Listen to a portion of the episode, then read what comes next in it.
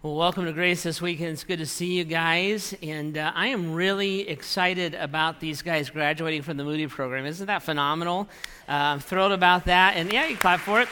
We, uh, we envisioned that about uh, five years ago and just looked and said, uh, if we're going to see 30 churches planted in 30 years, which is the big, big goal here at Grace, uh, we knew that we needed to raise up leadership for that. So we needed, knew we needed to raise up pastors and directors and elders and missionaries and uh, felt like we needed to uh, be able to educate them and train them and disciple them. So uh, those guys are the first round through our Moody program, and you should you should give them uh, large cash gifts. That's what you should do uh, because they really we learned on their backs. They were the guinea pigs that uh, kind of blazed the way and now there's many behind them, and we're thrilled about that.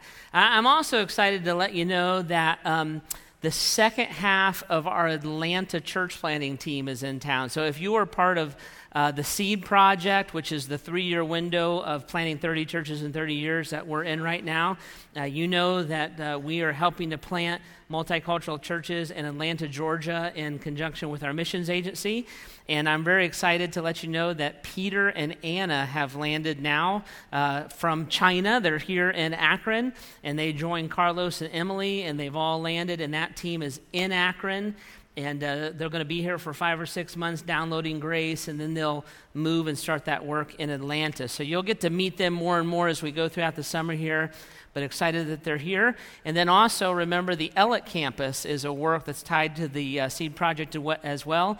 And uh, pastor gary and his wife jenny uh, gary underwood and jenny will land here next week and uh, they will take the, the, uh, the campus pastor over the Ellet campus, and that will start becoming a tangible reality as well. So it's a blast to see God doing all of that. And thank you guys for being a part of it, for your prayers, for your money, for your support. And uh, it's thrilling to see God continuing to, uh, to build the movement of grace. So we're excited about that. We're in a series right now called Jonah, and uh, excited to be talking about this and working, working through the book of Jonah. And uh, we started it last weekend. If you missed last weekend, uh, go out online, go to our website, graceohio.org, or go uh, to the app. You can watch it, listen to it there. You can sign up, get a podcast for free through iTunes if you want. But uh, as we laid out the book of Jonah, we, we, we talked about uh, what Jonah is actually about. So when we think about the book of Jonah, we think about Jonah in the what? We think about Jonah and the whale, right? And so that, that's fine. That's a spectacular part of the book. And it's the one that, that, if you grew up in Sunday school, you learned that part. Even if you didn't, you may know about Jonah and the whale. And we said that's a part of the story. In fact, that we're going to talk about that this weekend. But really, the story of Jonah is not about a rebellious prophet. The story of Jonah is about the unrelenting love of God.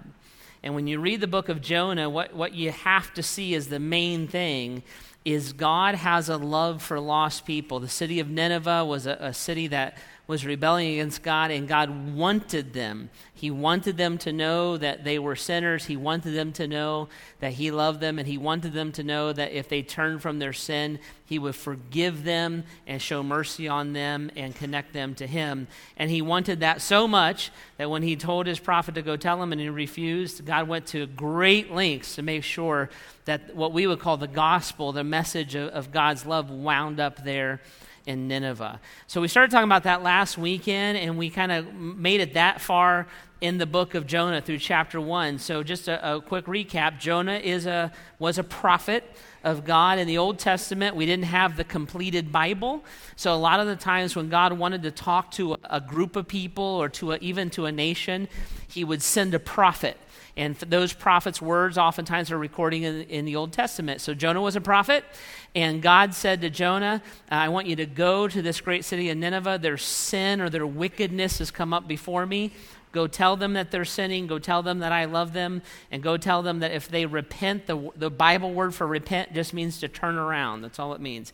That if they repent of their sin and come to me instead of away from me, I'll forgive them and, and, and uh, help them to, to live life correctly.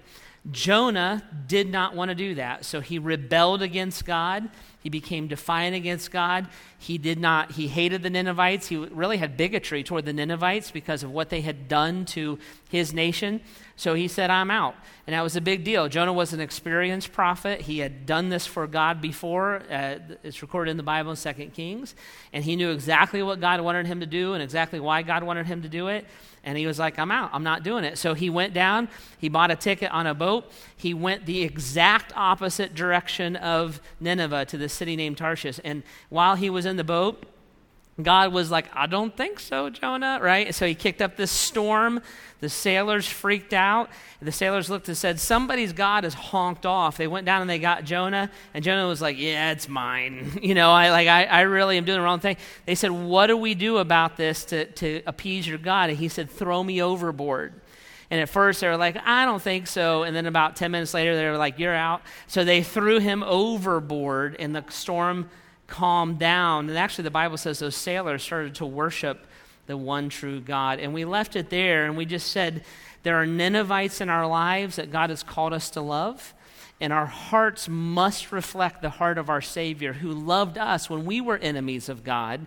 He loved us, and now, as followers of God, we reflect that love to other people. Okay? So let's pick the story up in Jonah chapter 2. If you got your Bibles, grab them open them up to uh, Jonah chapter 2. If you have a Bible there in the, in the chairs or you want to grab one, uh, it's page 645 in those Bibles. Or if you just want to use the app, if you hit the Grace Church app, hit live, all the notes and the Bible verses and everything are right there. So, Jonah chapter 2 where we're picking the story up is now Jonah is going to be in the belly of the fish. In fact, you see this happen at the end of Jonah chapter 1, verse 17. They throw him overboard. The storm calms down. Verse 17 Now the Lord provided a huge fish to swallow Jonah, and Jonah was in the belly of the fish for three days and three nights. So that's a spectacular part of the story that, that we always hear about. And all this is, is God doing what He's done a bunch of times. God is the creator of heaven and earth, He authors all the laws of nature. And all throughout the Bible, it's not uncommon at all for God to bend the laws of nature to accomplish something specific. So, for instance, he made the sun stand still for Moses. He raised people from the dead. He raised himself from the dead. He healed people of leprosy. And this one, he needed a fish. So he, he caused, he bent the laws of nature, sent a fish, swallowed Jonah. Jonah is in the belly of the fish and able to survive there for a few days. And that's where we find him in the fish. Okay, so Jonah is there, and he's there because he has rebelled against God. He's been defiant of God, and God loved him enough to intervene in that process and accomplish two things. One, he loved the Ninevites, and Jonah was going to go tell them the truth about the heart of God, whether he wanted to or not. God was going to accomplish that. And the second thing that would have been on God's mind is he loved Jonah. And he loved Jonah enough to stand up to him. He loved Jonah enough to correct him. And he loved Jonah enough to break his pride and his rebellion and his will in that fish. So this weekend, we're going to have a conversation and we're going to talk about spiritual discipline because this is what's happening to Jonah. So let me just talk about spiritual discipline here for a minute and kind of quantify it. We're not talking about spiritual disciplines. So when we say spiritual disciplines, we're talking about prayer and fasting, Bible reading, those kind of things. This is spiritual discipline, like a, a, father or a parent would discipline their child. That's what's happening to, to Jonah. Now, spiritual discipline is only directed at children of God. So if you're a Christ follower, this conversation is a bullseye for you, right? So those of us who are Christ, followers, uh, we'll see here in the Bible that spiritual discipline is a part of our interaction with God, and we're going to kind of ha- ha- uh, kind of learn how to understand it here.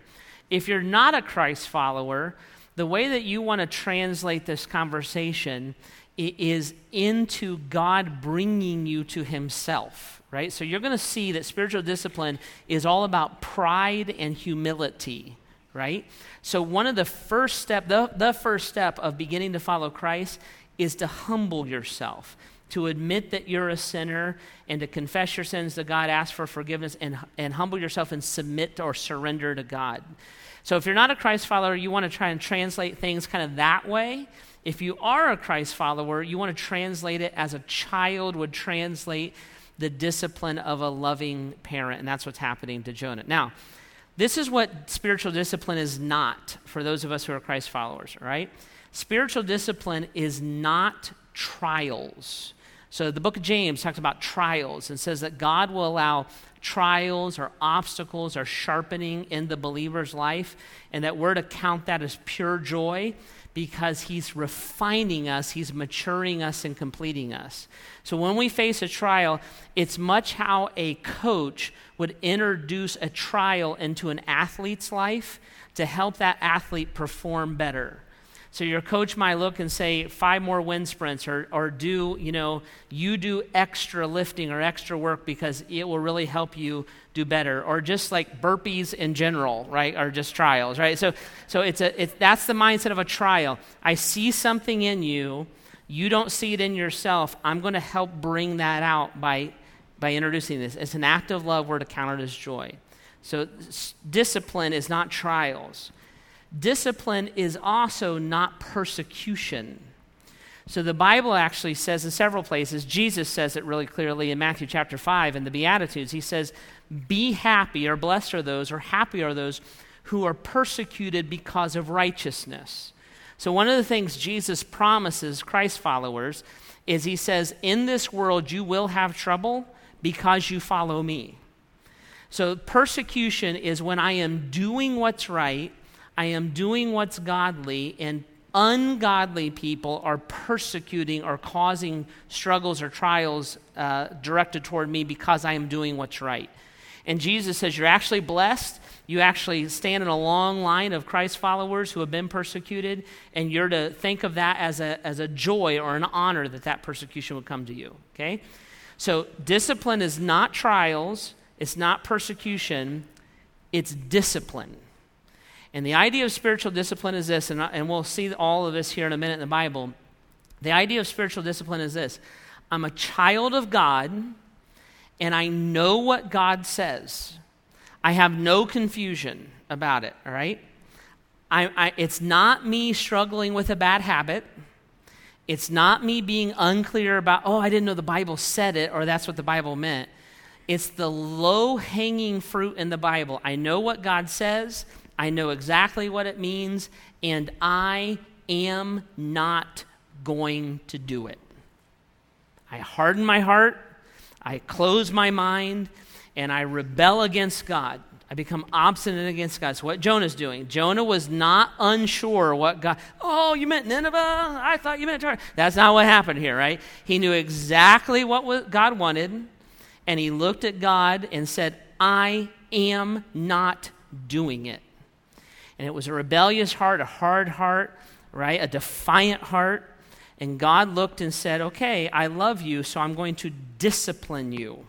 I'm going to bring an act of discipline into your life to deal with this pride so that you will humble yourself and you will realign with me. Okay, so as a Christ follower, that's what you're looking at. There's something, I know what the Bible says about, you know, whatever and I'm not doing it. I know what the Bible says about Jeff brings it up all the time and he always looks at me when he says it, which isn't true.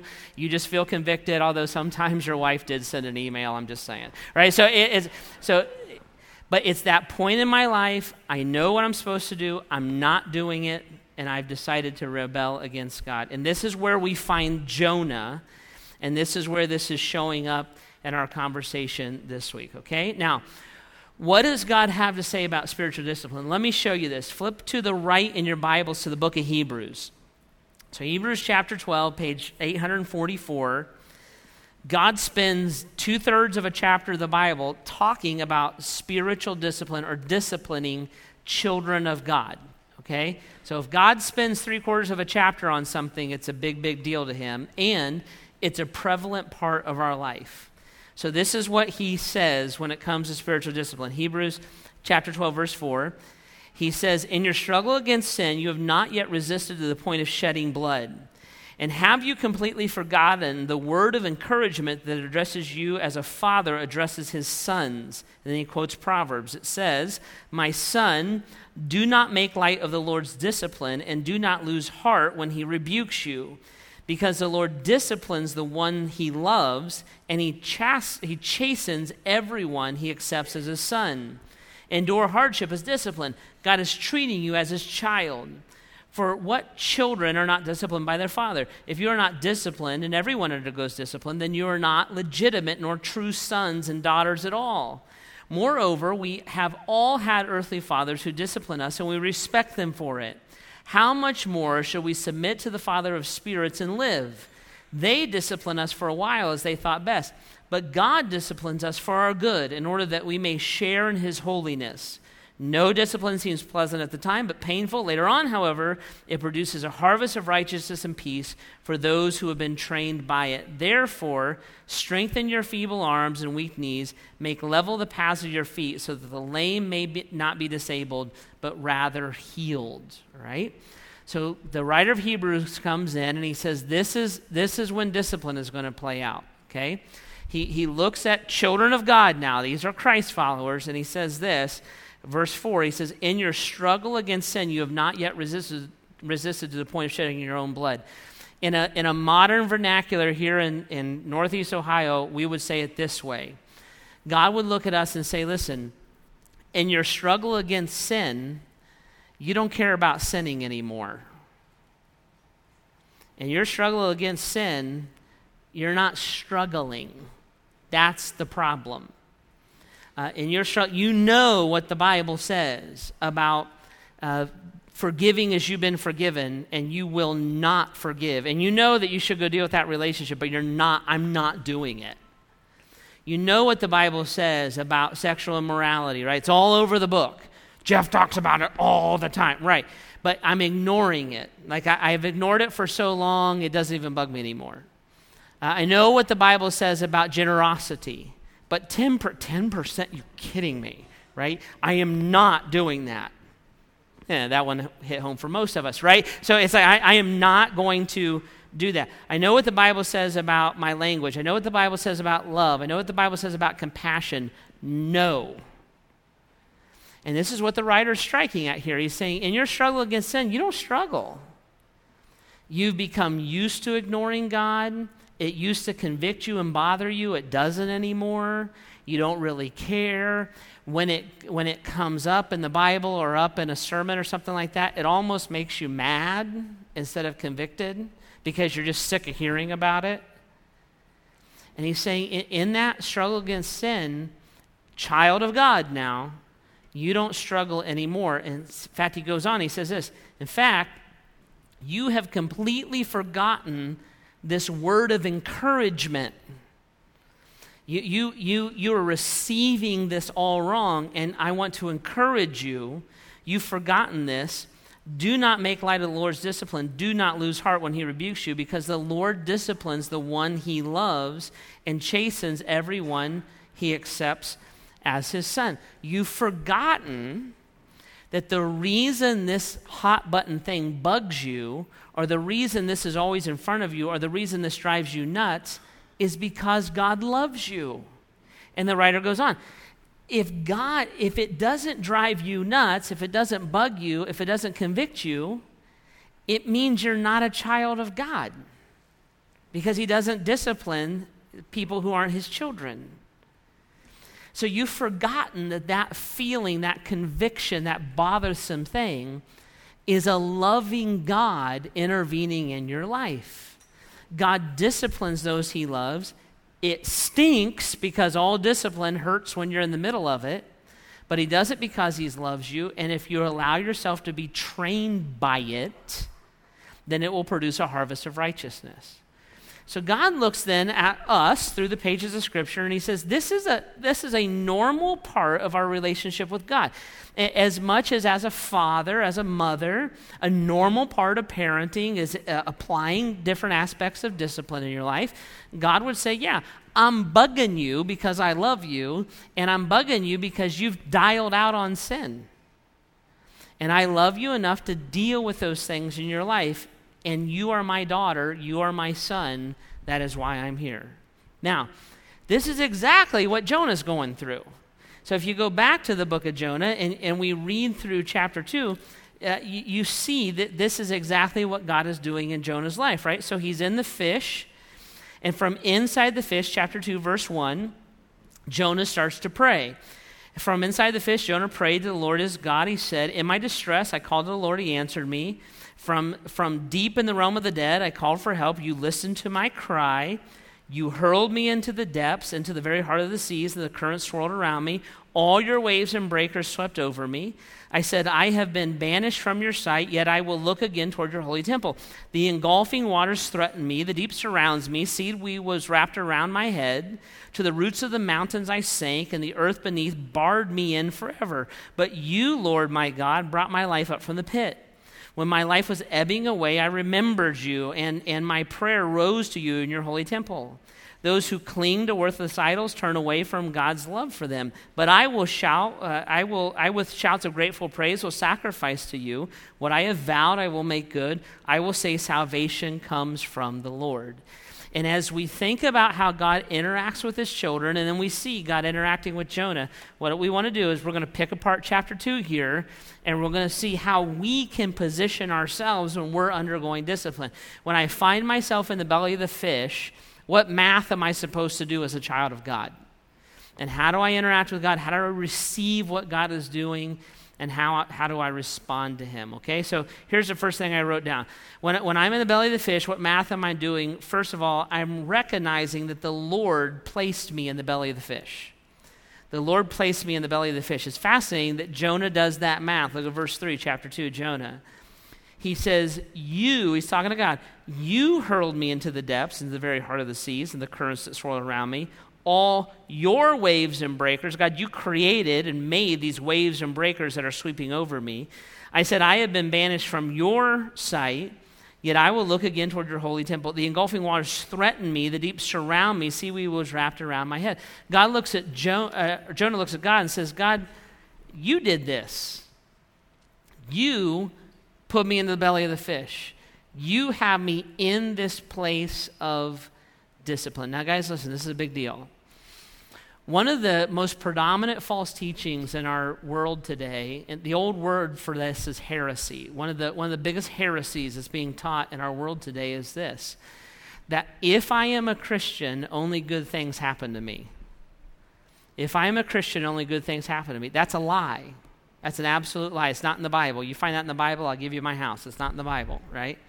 If I'm a Christian, only good things happen to me. Now, this is what happens. If I believe that, if I believe that if I'm a good person, I will get good things, if I believe that lie, that heresy, what happens is I do bad math when bad things happen. So every time something painful, a trial, a persecution, or discipline happens in my life, I assume that God has abandoned me because only good things happen to Christians. And I will do that math wrong. And every time something painful happens in my life, instead of receiving it as encouragement that my Father loves me and is interacting with me, I just think the devil's out to get me. The devil's out to get me. Oh man, the devil's out to get me. Right? I can't believe it. The devil. And we'll do this bad math. Jonah, as he's undergoing this trial, does the correct math and he looks and says, God, you did this. You did it. It, it, wasn't spiritual warfare, it wasn't the devil. You did it. You are disciplining me. You swallowed me. It's your waves that you created. You put me in the belly of this fish. Now, guys, listen, I want you to catch this, right? This is big. If God did not love Jonah, if he did not love Jonah, then he would have let Jonah get away with it.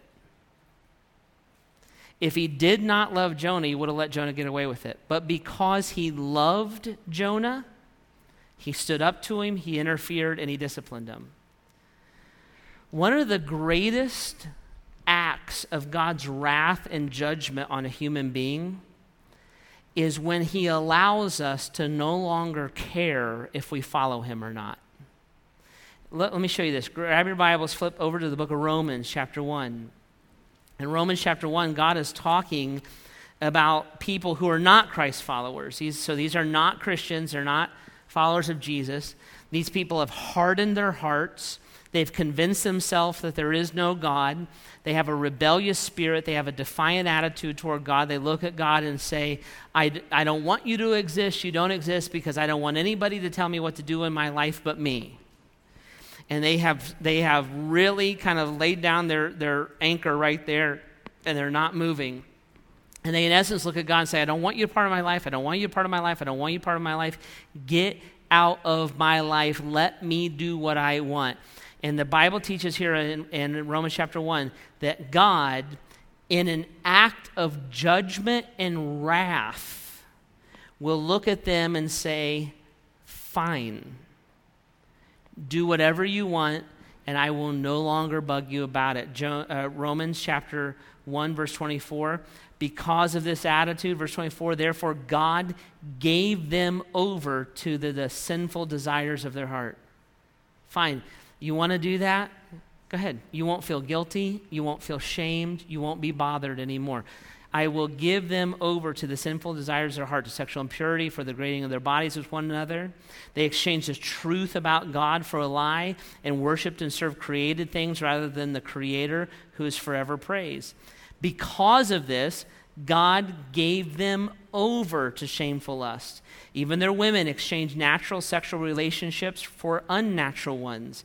In the same way, the men also abandoned natural relationships with women and were inflamed with lust for one another. Men committed shameful acts with other men and received in themselves the due penalty for their error. Furthermore, just as they did not think it worthwhile to retain the knowledge of God, so God gave them over to a depraved mind so that they, uh, that they do what ought not to be done. They have become filled with every kind of, of wickedness, evil, greed, depravity. They are full of envy, murder, strife, deceit, and malice. They are gossips, slanderers, God haters, insolent, arrogant, and boastful. They invent ways of doing evil. They disobey their parents. They have no understanding, no fidelity, no love, no mercy. Although they know God's righteous decree that those who do such things deserve death, they not only continue to do these things, but also approve of those who practice it. God looks at these people, these are not Christ followers, but He looks at people who have now hardened their heart and closed their mind, and they say, I know what you say. I know what the Bible says. I know what the church teaches. I'm not doing it. Leave me alone. Shut up and leave me alone. And God, in an act of judgment and wrath, says, Okay. You want me out of your life? I'm out. I give you over. You don't want to feel bad about living in sin anymore? You don't. I sear your conscience, is the way the Bible says it. You, you don't want you don't want to you want to quit wondering if you should make your life right with God. You don't have to wonder anymore. I give you over to a depraved mind. You want to quit searching for truth because I've written that on your heart, but you want to ignore that? Fine. Just invent, invent your own. And if you want me out of your life, I'm out. And ultimately, what hell is, is God giving people what they want. The trajectory of their life just continues into eternal punishment. It's what, how you go to hell, right? If God did not love his child Jonah, he would have let him go. All right, Jonah, just never mind. Because he loved him, he disciplined him.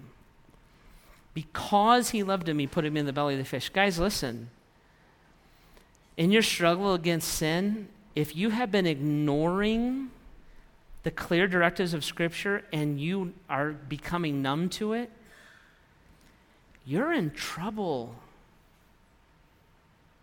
If you know the Bible says that and for it's a, it's a habit now, I just ignore them, I don't even care, whatever, you know, you're in a very dangerous place. Because your heavenly Father loves you enough to chase you. And the more you harden your heart, the more that that independent pride rears up, the deeper trouble you're in spiritually. Jonah looked and said, God, you put me here. And he didn't do that with a clenched fist and a raised hand. He, he just started doing math. Oh, Lord, I, I know why I'm in the fish. I know exactly what you told me to do. I, I didn't have a theological question about it. I just said no. And God loved him and pursued him and disciplined him. And here's the second thing I'd encourage you to remember. When you're in the belly of the fish, we need to be careful not to despise discipline, but to embrace it as a lesson. Not to despise discipline, but to embrace it as a lesson, right? So, So, you ever had somebody give compliance that you know is not genuine? All of us who are parents when our kids are little, like, go tell your sister you're sorry. Sorry. You know they don't mean it, right? So, we've all done it, we've all seen it. And the temptation is, I'll say whatever I have to say to get out of this fish. But you don't see this in Jonah. I, I read uh, one author, he said this, I thought this was great. He said, Jonah might have been tempted to think of the fish as a prison God thought of the fish as a place of resurrection. Catch that. Jonah might have been tempted to think of the fish as a prison. God thought of it as a place of resurrection. In fact, you see Jonah struggling with this in verse 6. He says this To the roots of the mountains I sank down. The earth beneath barred me in forever. He had that in his mind. He's like, I'm locked away from God. I'm in a prison. I'm getting my punishment. I knew it was coming, right? He was struggling with that. But it's fascinating to get the Lord's perspective, and you can pick it up actually back in chapter 1 and verse 17. Look at it. Now, the Lord provided a huge fish to swallow Jonah, and Jonah was in the belly of the fish for three days and in three nights. Eh, the scholars of the scripture will tell you that's a foreshadowing of Jesus in the tomb. Jesus was in the tomb three days and three nights, and it's a foreshadowing. The Old Testament does that a bunch. So Jonah's in the fish for three days and three nights. He's in the grave, you could say, for three days and three nights. Jonah's tempted to see that as a prison. I'm, I'm locked in the grave for three days and three nights. I'm barred from God. But God viewed it as a place of resurrection. Whether the grave is a prison or the grave is a place of resurrection all depends on whether the power of God shows up in it. Because at Easter time, we don't celebrate the grave as a place of defeat, do we? The story doesn't end with the grave. We're like, oh, yeah, Jesus died, so here we are at Easter. That's not, right? We celebrate the grave as a place of victory. Why? Because the power of God showed up in the grave, and so we think of the grave as a place of triumph. Jonah looked and said, I felt barred from you, God, but I want to receive what you're trying to give me. I'm accepting that you love me. You put me in the fish. I know why I'm here. And I want to allow you to do what you want to do in me. Guys, a place of discipline, rock bottom can mean several different things. If you go to rock bottom and you live at rock bottom, then you're a bottom dweller. But if you go to rock bottom and it breaks your pride, then rock bottom is not a place of torture. It's not a place of imprisonment. Rock bottom is a place of resurrection. Rock bottom is where my life starts over. The belly of the fish, the discipline of God, is not a place where you go until he gets his pound of flesh off of your hide. The belly of the fish is a place where a loving father will put you so that the will will break. The pride will be surrendered, and it's the place that you resurrect. It's where your new life can start again. This is exactly how you receive Jesus, by the way, if you're not a Christ follower you go to rock bottom spiritually. You agree with God that you're at rock bottom. I'm dead in my sin. I admit that. And then at rock bottom, I'm defeated. I can't save myself. I'm destined for hell. I look to God and I invite God, and the power of God brings spiritual resurrection to that place of death in your life. And it's from that place, then, what Christ did, the power of God in me, that I have salvation and forgiveness and a new life in Christ. See, the same thing is true for the believer. Why am I in the fish? Well, Jonah recognized I'm in the fish because God put me in the fish. So now what I do is I'm, I'm embracing what God wants to teach me in this fish. And I'm, I'm letting it be a place of resurrection and new life in me. And then the, the third thing I wrote down was this it's tied to it. When I'm there and I embrace it for what it is, how I do that is I remember the heart and the mind of God. I dial back into the heart of my Savior. Look again at Jonah chapter 2, verse 6, right? In the roots of the mountains I sank, the earth beneath barred me in forever. Here it is. But I'm embracing God's heart. But you, Lord my God, brought my life up from the pit when my life was ebbing away, what did I do? I remembered you, Lord. Wait a minute. This is, this is my father who told me to go to Nineveh. I've done this before. What, what, what am I doing? This is my God who loves me, my God who saved me, my God who gave me the mercy and forgiveness that I accepted is the same God that wants to give mercy and forgiveness to Nineveh. What am I doing? I remembered you, Lord. I remembered your heart and your mind, and my prayer rose to you in your holy temple. Those who cling to worthless idols turn away from God's love for them, but not me. But I, with shouts of grateful praise, will sacrifice to you. What I have vowed, I will make good. I will say, Salvation comes from the Lord. I'm in the belly of the fish. Why? Because I rebelled. Because I became defiant against God. I know what He wants me to do and just refuse to do it. What's happening in my life? The devil getting me? No, the devil's got nothing to do with it. I'm handling this all on my own. God placed me in that fish. Why? To bring about humility so that I can reestablish my relationship with Him. I'm accepting that lesson. I'm humbling myself. And then I'm remembering the goodness of my God. I'm accepting what He's doing, back to Hebrews, as encouragement that he loves me enough to pursue me to these lengths. Hebrews chapter 12 God disciplines us for our good in order that we may share in his holiness. No discipline is pleasant at the time, it's painful. Later on, however, it produces a harvest of righteousness and peace for those who are trained by it. And Jonah embraced this, and he was trained, right? He reconnected with God. And here's the good news as soon as Jonah did that and accepted it, what happened? Verse 10 And the Lord commanded the fish, and it vomited Jonah onto dry land.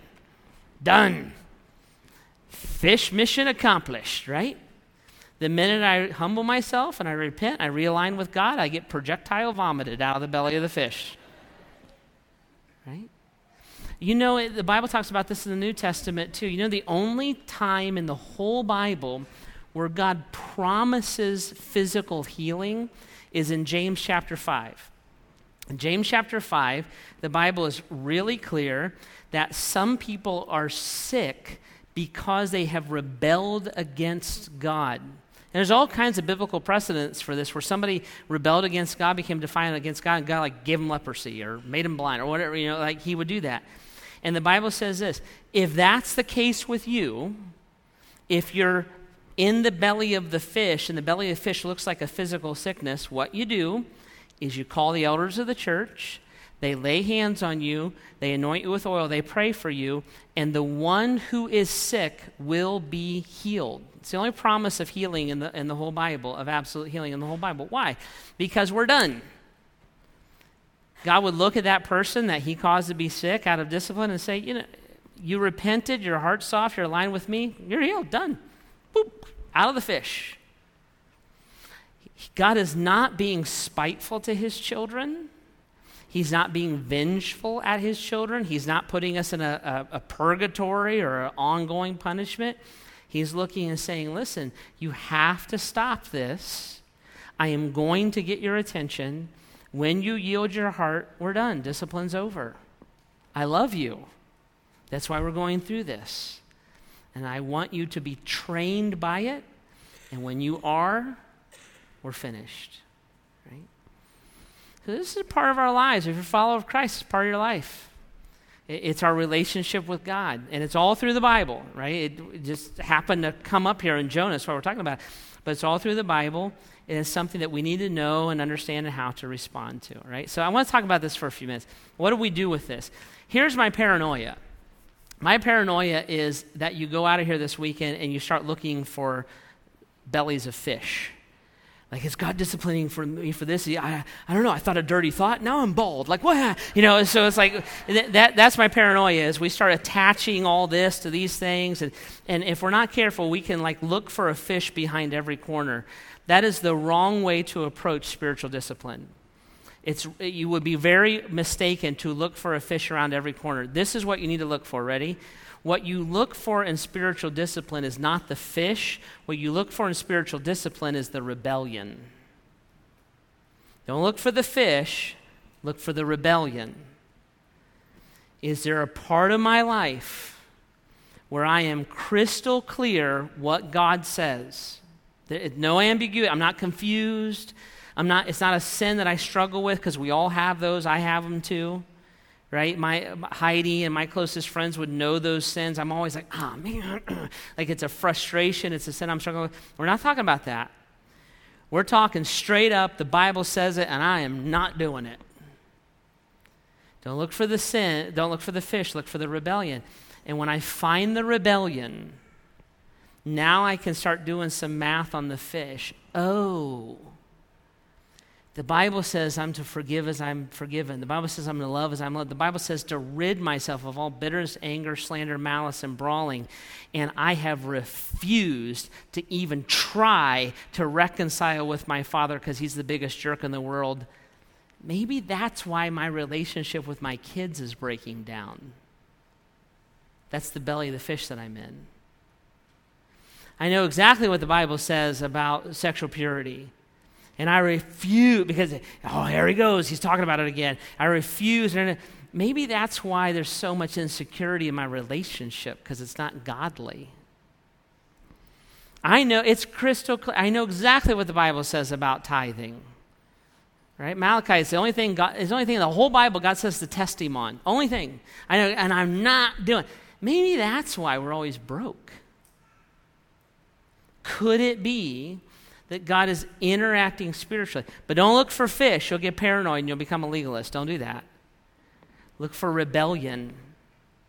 And it's the parts of your life that are, are the, the, the touchy parts for you spiritually, the things that you're pretty sure it's all Jeff ever talks about because you have a unique sensitivity to it, right? And you got to fill in your own blank there, but look for that. And then you can start doing some math on the fish, and then you can take what do I do in the fish? Well, it's these things. Right, I need to yield to God again. So remember that. Here's the second thing I want you to remember I want you to remember that Jonah could have repented on the boat. So, so the fish wasn't the first thing that God did to get his attention, right? The first thing he did was tell him to go to Nineveh. He's like, nope. The second thing he did was to send the storm, and then we wound up in the fish. And this is where all of us undergo spiritual discipline all the time, right? Because we can, we can stop ourselves in kind of the beginning stages of our rebellion and repent. I do this all the time. So I, I have weaknesses, right? One of my weaknesses is my pride. I sometimes I get lost in how amazing I am. I mean, truly, I'm just like, I am amazing, right? And when I do that, I know it's a weakness of mine, so I get lost in how amazing I am. And what I want to do is I want to take that thought captive, is what the Bible says. I want to submit it to God, and it usually sounds like this. I get lost in how amazing I am, and then it, my brain, it usually sounds like this What am I doing? What am I doing? God, forgive me. I, I, don't, I don't even know where that came from. Forgive me. Jonah could have repented before he bought a ticket. Jonah could have repented after he first got on the boat at Joppa. He could have been 100 yards out to sea and said, God, what am I doing? And there would have been no storm and there would have been no fish.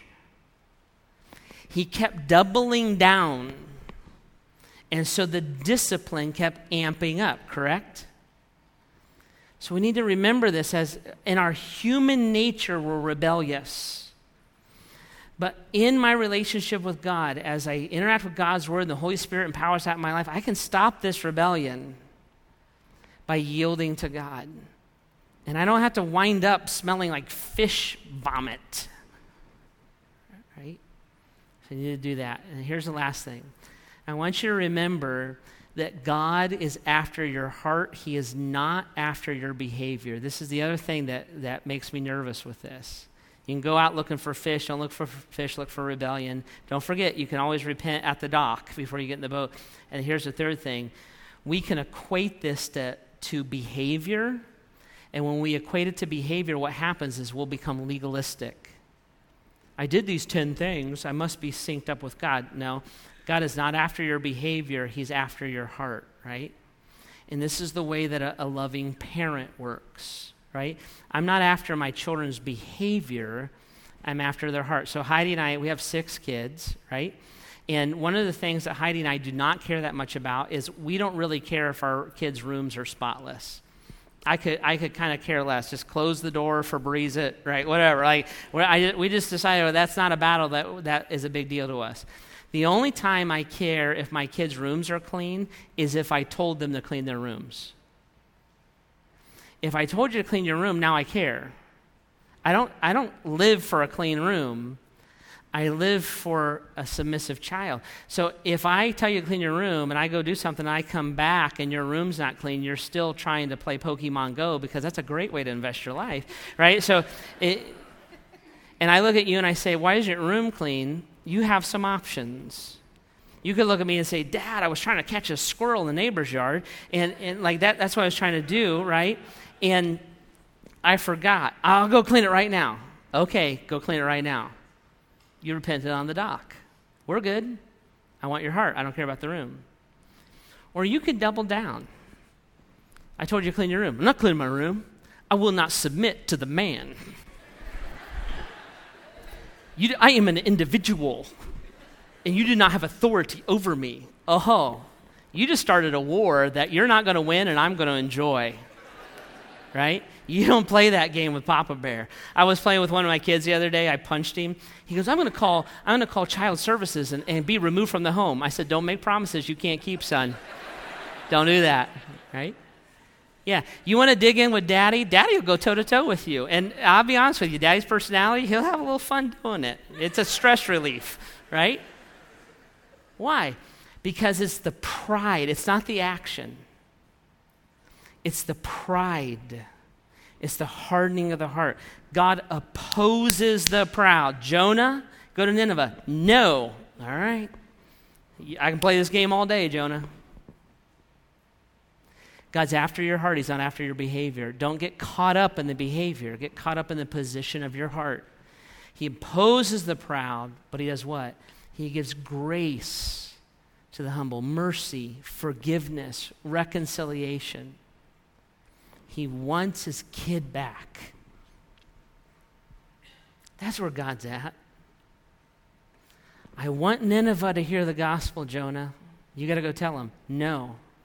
All right, I want your heart back. Because you and I, we've gone told, we've told people about the gospel before.